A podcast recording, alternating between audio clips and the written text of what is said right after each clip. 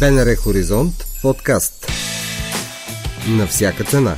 Пътешествие в света на економиката и финансите. Добре дошли на борта с Марта Младенова.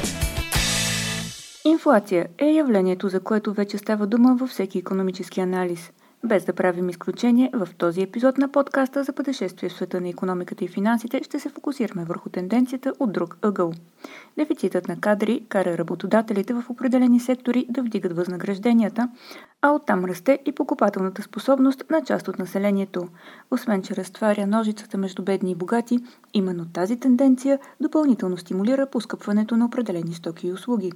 Как? Ще разберем от Светлозар Петров, главен изпълнителен директор на компанията Job Tiger, с когото започваме разговора си за промените на пазара на труда, настъпили заради пандемията. При всички случаи COVID-кризата всъщност промени работните места малко или повече и то в а, няколко аспекта. Сега, единият е, които загубиха работата си, а, за тях а, беше доста неприятно, особено хотелиерство, ресторантьорство, туризъм, а, там с а, първия локдаун, втория и така нататък а, бяха съкратени, бяха назначени а, някои от а, работодателите а, затвориха чисто и просто, дали фалираха или предпочетоха да затворят, но а, тия сътресения бяха особено неприятни. Сега доста от тия хора потърсиха възможности на пазара на труда в други професии, така че да си гарантират на същия най-общо казано и една по-сигурна работа.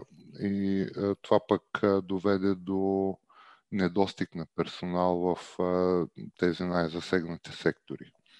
Които пък това лято бяха доста динамични, имаше доста работа там. Черноморието беше пълно цяло лято. Така или иначе, но, но това не, не намали проблема с липсващия персонал. И не само по Черноморието, също и в градовете, е в София, проблемите бяха сериозни. Това от една страна. От друга страна, за всички здравната криза доведе проблеми на чисто психологическо естество, с тревожност, с така в резултат на локдауните с самота в къщи, неща, които влияят на хората по, по най-различни начини. Тук някой психолог може да каже повече, но а, както и да е, промени се продуктивността. Начина на общуване. Начина на общуване, продуктивността, промени се въобще това, което очакваме и което правим на работното място.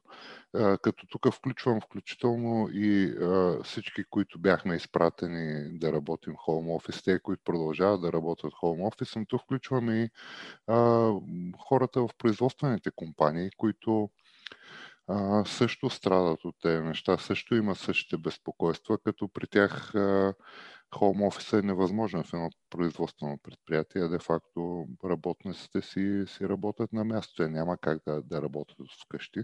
Така че това са най-големите промени. Иначе, слава Богу, като числа не, не бяха толкова страшни нещата в България. А, варираше безработицата, но в а, съвсем умерени граници и при първото затваряне, и при второто нещата бяха удържани под контрол. И заради мерките, които се взеха от правителството, но и заради това, че самите работодатели правят всичко възможно да задържат своите хора, понеже и губенето на хора води до доста повече проблеми и разходи при наемането и обучаването на нови. В това отношение мисля, че като цяло работодателите показаха най-доброто от себе си и като грижа за работниците и служителите. Естествено, винаги има изключения, но като цяло наистина видяхме страшно положителни примери. Как виждате бъдещето на работата от дома? Като че ли много хора, всъщност хората са разделени. Част от тях, които имат удобството да е тихо и да имат добра техника, се чувстват добре, като работят от дома но пък други изпитват трудности. Най-малко, ако всички, цялото семейство и децата са вкъщи, е сложно. Еми тогава вече нито е тихо, нито техниката е достатъчна. Именно. А, Трудно е. Вижте, първо, ако започнем от там, хоум офиса не е достатъчно добре уреден в кодекса на труда. В извън пандемични времена е изключително сложно правното уреждане на работата от вкъщи. В момента, в резултат на, на това, че сме в пандемия, в резултат на това, че имаме извънредно положение и свързаните с това закони и наредби, това е напълно възможно. Много се говореше още преди това, че Home Office е бъдещето. Всички малко или повече се готвехме да предоставим такава екстра на служителите си. А, сега времето изведнъж ни накара доста бързо а, да го организираме. Натрупа се и опит, а, видяха се и хубавите и лошите страни. А, според мен бъдещето е по-скоро хибридно. Когато човек има нужда, има желание той да може да работи вкъщи. Тези пък, които са заплашени от това цялото семейство да е вкъщи, да могат да работят от офиса. В очите на работодателите това ще спести излишни офис площи, т.е. ще може с по-малко офис пространство да се справят, което намаля разходите чувствително въобще някакъв вид хибридно бъдеще, но и към ден днешен има много хора, които предпочитат да работят в офиса. Има и такива, които не биха се дали хоум офиса за нищо на света. Или иначе, пак казвам, няма нито една от двете крайности, не е панацеята.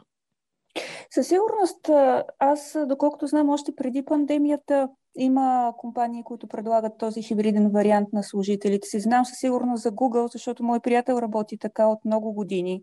И да речем всеки втори петък или някаква схема, каквато са си измислили конкретно в а, отдела, в който той работи, може да се работи от вкъщи, стига разбира се да позволява самата работа. Не само Google, и български компании имаха подобни неща. Пак казвам, беше доста сложно по отношение на правното обезпечаване на тази работа. Все още има отворени въпроси. Аз наистина вярвам, че в момент, в който се стабилизира малко политическата обстановка, имаме правителство, ще се така подходи към разрешаване на този проблем, тъй като то дай Боже да отмине медицинската част на, на кризата, но не може до безкрайност да удължават извънредното положение, само за да можем да работим от вкъщи. А, имаше ги тези неща. Пак казвам, беше мечта на много хора, включително чух хора, които казваха едно време се мечтаях за него, сега не искам да чуя повече. А, така че, като всяко нещо, има и абсолютно големи привърженици, които са готови 100% за винаги да работят вкъщи. Има и такива, които предпочитат все пак социалното общуване, средата. От гледна точка на работодателя, хоум офис е частичен или пълен, променя начина по който се случват срещите, интензитета, броя на, на срещите на екипите, защото бивайки в офиса, доста въпроси се разрешават на чисто неформална среща а, до кафе машината, в пушалната някъде а, или просто обсъждане между бюрата, докато в другия случай трябва да сложи специална среща по някои от месенджерите за, за това. И това също променя динамиката, броя на коловете, в които участваш всеки ден. Но това е неизбежно. За да може да се поддържа екипа задружен, за да може да върви работата, това са важни неща. Така или иначе, преди пандемията цялата економика в страната имаше доста структурни проблеми. Те се виждаха и на ниво пазар на труда. Как пандемията промени тази ситуация? Разреши ли някой от тях или напротив изостри? Ами аз не виждам, честно казвам, на някой проблем да се е разрешил в резултат на пандемията. Основният проблем преди пандемията беше недостига на квалифициран персонал този недостиг продължава, даже като че ли се задълбочи. Тогава се говореше за внос на персонал от чужбина. Сега вече се работи усилено по въпроса. Има компании, които работят за внос на персонал. Нали, говорим от трети страни извън Европейския съюз. Независимо дали са Украина, Молдова, дали са някои от бившите съветски републики, така или иначе, там откъдето се сметне за подходящо и където има подходящи хора. Това от една страна. От друга страна, ние с години имаме проблема с ниския интерес на хората към техническите специалности а, и в средното образование, и в висшето. Ние, Job Tiger, многократно сме участвали в всякакви кампании, включително сме инициирали кампании за привличане на интереса а, на семействата и на младите хора към технически специалности. А, така или иначе той все още е умерен, което пък води проблем от гледна точка на а, запълването на необходимите бъдещи позиции и в IT сектора, и в аутсорсинга, и в производствата. Истината е, че Европа като цяло живее в една доста жестока конкуренция с останалия свят, особено с Азия и Северна Америка – от една страна. От друга страна, ние, ако и най-бедните в Европа, все пак сме част от този клуб, който живее доста охолно и щастливо и богато. И за да продължим да го правим и за да ставаме още по-щастливи и охолни, а, трябва да произвеждаме и да правим неща с висока добавена стоеност, което минава през високо образование и висока квалификация. И част от нещата, част от пътя минава и през техническите специалности – а, действително прехода а, удари доста инженерите и а, някакси много време не беше модерно въобще да учиш такива специалности. От една страна, от друга страна, това е доста по-тежко следване. И да си причиниш 5 години тежко следване при неясна перспектива за работа беше нещо, което с право хората не харесваха. Сега е обратното, но за промяна на гласите трябва още време но според мен пътят е на там. Ние няма къде друга да, да отидем, няма как да се справим да поддържаме стандарта си на живот и още повече пък да го развиваме и да постигнем това, за което мечтаем, ако а, не правим неща наистина с висока, много висока добавена стоеност. Това ли е пътя и към разрешаване на проблема с работещите бедни в България, защото знаем, че много хора нямат висок стандарт на живот, нямат дори стандарта, който бихме определили като средна класа, независимо, че имат пълна заетост.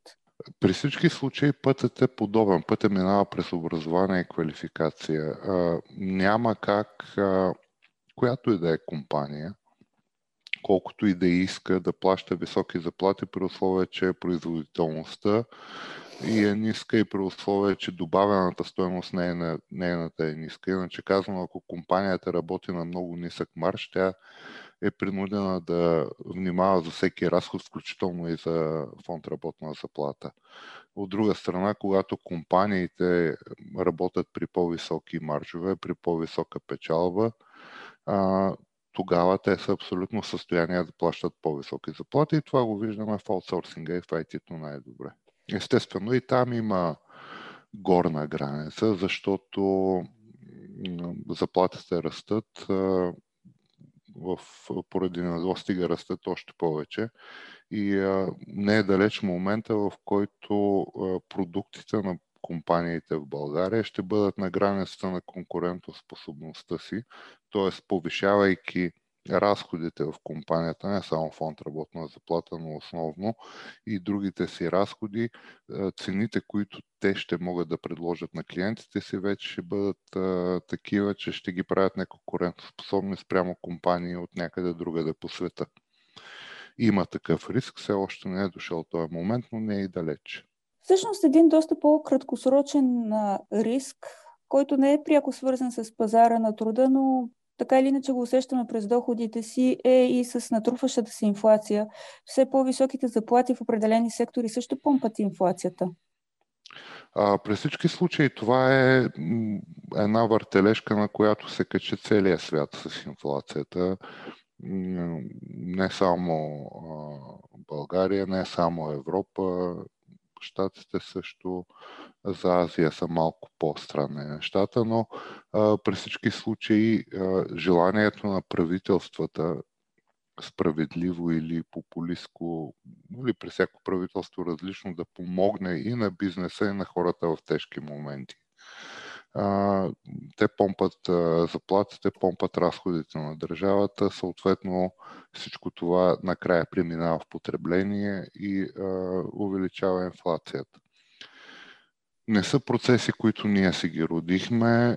България като цяло в доста голяма част от времето беше по-скоро консервативна и внимателна. Сега последните увеличения малко помагат на това. Това, което ме безпокои, че увеличенията са по-скоро при обществените харчове, което натиска бизнеса също да ги прави, а не всеки бизнес е, както казахме, в състояние да го стори.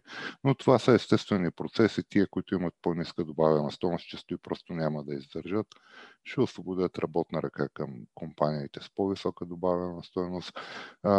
не е приятно, но това е част от, от економиката. Според вас в тази цялата картина, къде е мястото на хората, които са трайно обезкуражени, но са в трудоспособна възраст? Знаем, че има един скрит резерв в пазара на труда, има с тези хора, но те така или иначе не стигат до него. Там нещата са доста по-сложни. Така или иначе, когато човек остане без работа, в зависимост от психиката му, от силата на характера, между третия и 15-16 месец той се обезокоръжава, т.е. настъпват промени. И а, да бъде той приобщен отново към пазара на труда, трябва или голяма криза, или психологическа помощ, или и двете. Това от една страна. От друга страна, самата причина да остане без работа често е свързана с недостатъчна квалификация. Тоест, там трябва и, освен психологическа помощ и окоръжаване, трябва и, трябва и някаква квалификация. И погледнато по този начин, задачката става дълга, сложна, няма бързо, няма ефтино решение. Слава Богу, между другото, от години българската държава работи с тези групи чрез най-различни програми на Агенция по заедостта и Социалното министерство. И някакви успехи се постигат. Те не са безкрайни, не всичко е решено, но поне се, се работи в а, посоката. А, между другото, също толкова важно е за задържането на децата в а, училище, особено в началното и средното училище, където отпадаха в миналото доста деца. в последните няколко години има програми в тая насока. Аз се надявам те да продължат, независимо какво и, и кое правителство ще бъде и коя партия ще бъде на власт, защото това е важно, понеже отпадането в много ранна възраст от училище естествено не, не води до образование и не води до квалификация. Тоест тия хора стават доста трудно продаваеми, да не кажа безполезни на пазара на труда в една развита европейска економика пак казвам, визията, която имаме да бъдем част от богатия свят, по никакъв начин не се връзва с това. Тоест, ние трябва да правим всичко възможно, максимален процент от децата да, да завършват средно училище. Те, които отпаднат, те са клиенти на социалната система за дълги години напред, докато не влязат отново в образователна и квалификационна програма.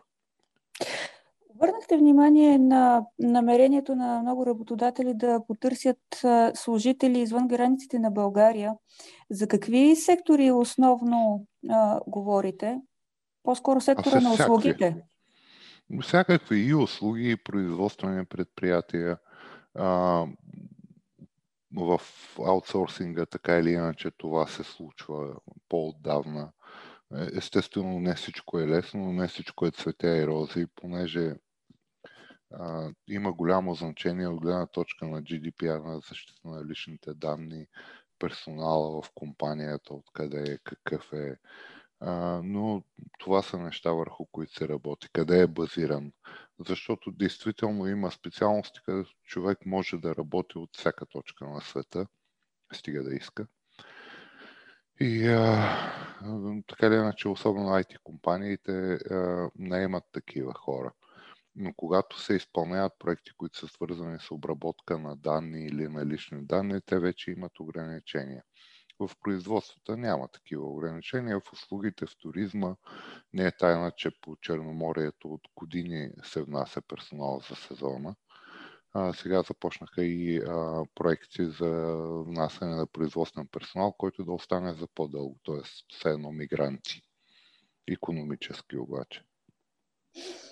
А, много хора биха се запитали защо може да се осигури а, бизнеса да осигури работа на хора от, Молдова, от Молдова, например, а не на хора, които живеят в а, Западна България, където е и най-бедният регион в Европейския съюз и знаем, че работната, т.е. пазара на труда е много по-различен от това, което виждаме в големите градове. Ами тук опираме до проблема с трудовата мобилност, защото в България все още е изключително хубаво и модерно а, и някакси така гордо стъпваш, когато работиш някъде на запад, но ако трябва да отидеш и да работиш на 200 км от дома си, това е голям проблем.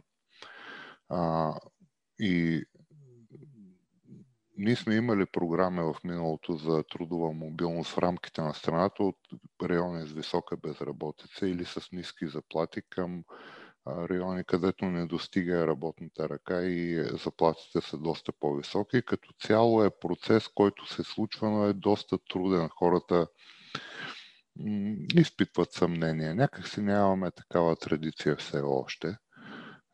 Нали, говоря конкрет, конкретно за един голям проект, който имахме за Тракия економическа зона за предприятията там, където заплатите са съвсем прилични за нашите стандарти, където разликите в заплатите са с други региони на страната са доста високи, т.е. са привлекателни. Не се изисква да си в чужбина, не се изискват чужди езици. Събота и неделя може да се качиш на колата да отидеш да видиш роднините и приятелите, но а, това са трудни процеси. Аз съм имал проблем даже да накараме да убедим хора от едно населено място да работят на 30 км в друго населено място, просто защото по някаква причина не се харесват двете населени места едно друго. Така, от тия традиционните български връжди. Точно това ще да кажа. Това може да се случи само в България. О, не, не, не само. Нали? Нищо уникално няма по света ги има същите неща, но а, това са работите. Нали? От друга страна, инвестицията за един нов инвеститор в Северо-Западна България не е лесна, тъй като там а, първо пътната инфраструктура все още е недовършена. От една страна, от друга страна, от гледна точка на техническа инфраструктура, примерно обезпечаване с електричество в големи количества, ако си представим производствено предприятие и така нататък, не навсякъде е решен този проблем като, както трябва. Тоест и намалелия брой хора от друга страна водят инвеститорите до това да бъдат внимателни в инвестициите в този регион и да предпочитат по-развити региони. А, примерно Пловдив или Северо-Источна България има доста инвестиции, така че накрая те отиват там. Ами да, не е много добра перспективата за този регион, но пък да се надяваме, че нещата могат да се променят. Много ви ами те могат да се променят. При всички случаи то е въпрос на до някъде на държавна политика, въпрос на планиране, въпрос на приоритети, защото поне аз не знам кои са приоритетите на България като държава за бъдещо развитие на економиката. Тоест ние какви искаме да станем производствено, място, където се произвеждат неща с висока добавена стойност, високотехнологични и се проектират тук, понеже имаме доста таланти. Искаме да станем аутсорсинг дестинация, искаме да станем IT дестинация, искаме да станем нещо трето. А, ние трябва да решим за себе си или пък да го оставим пазара да го реши, което той прави в момента. Коментира Светлозар Петров, главен изпълнителен директор на компанията Job Tiger. До чуване. До следващия вторник. БНР Хоризонт подкаст. На всяка цена. Пътешествие в света на економиката и финансите. Добре дошли на борта с Марта Младенова.